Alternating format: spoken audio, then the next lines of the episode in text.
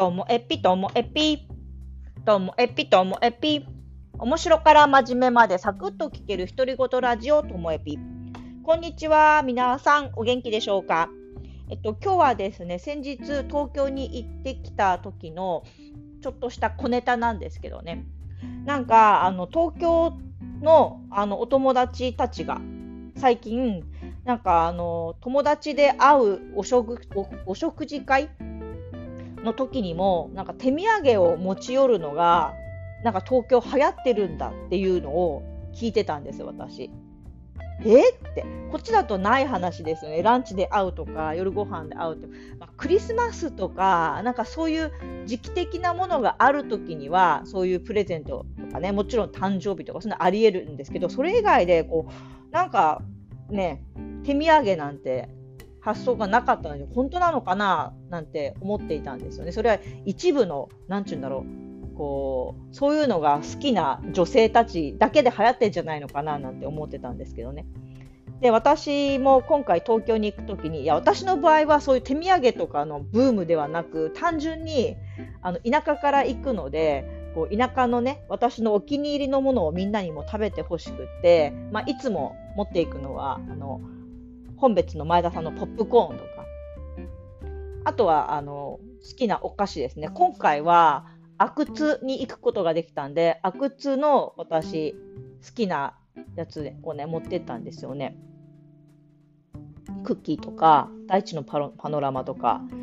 そこら辺のだったかな。で、えっ、ー、と、会う人に、まあ、渡して行ったんですけどもね。なんか、お菓子配りおばちゃん状態だったんですが。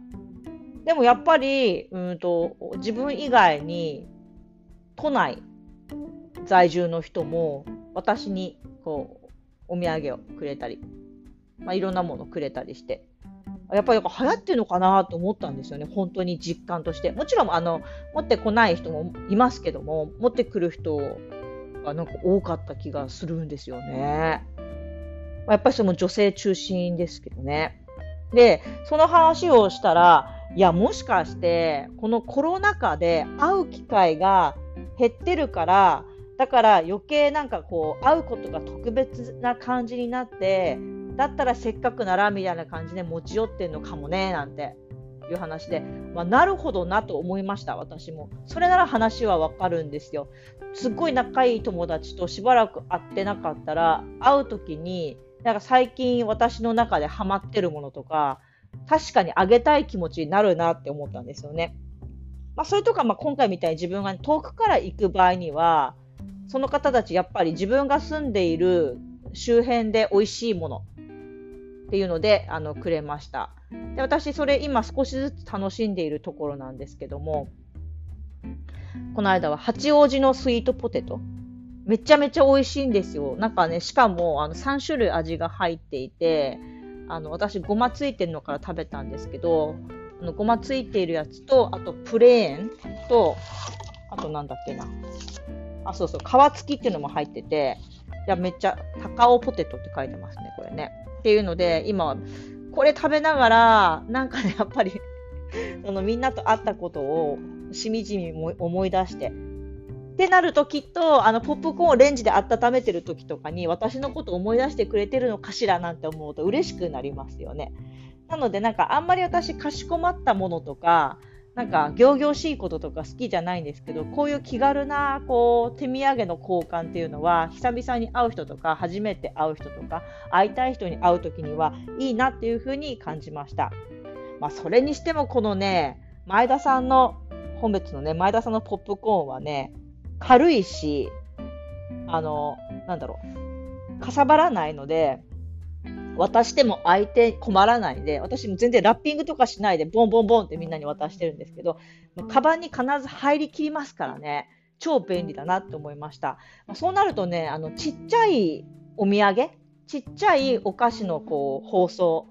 されてるのは、これからだいぶ流行るんじゃないかなって思いました。なので、あの各会社はもっと小さい気軽なパッケージをね出したら売れると思いますよ。なんて。で、その中にちゃんとショップカードとかね、入れてあったりすると、あれってね、やっぱり読みたくなりますよね。これをくれたお友達が住んでいる町のこれものなんだなっていうので、なんか私そういうのなんか販売したくなりました。全然自分、あの、お菓子の製造会社とかじゃないのに。なんかそう、なんか、それすごい良くないですか？ちっちゃい、えっ、ー、と、お菓子で気軽にあの配ることができるものなんだけど個別に包装されていて中にはしっかりこの北海道十勝の紹介とかそのねあの製造元のお菓子屋さんの紹介とかが可愛らしくデザインとかされてるショップカードが入っていてみたら最高ですよね。いやこれいい誰かやったらいいと思いますよ。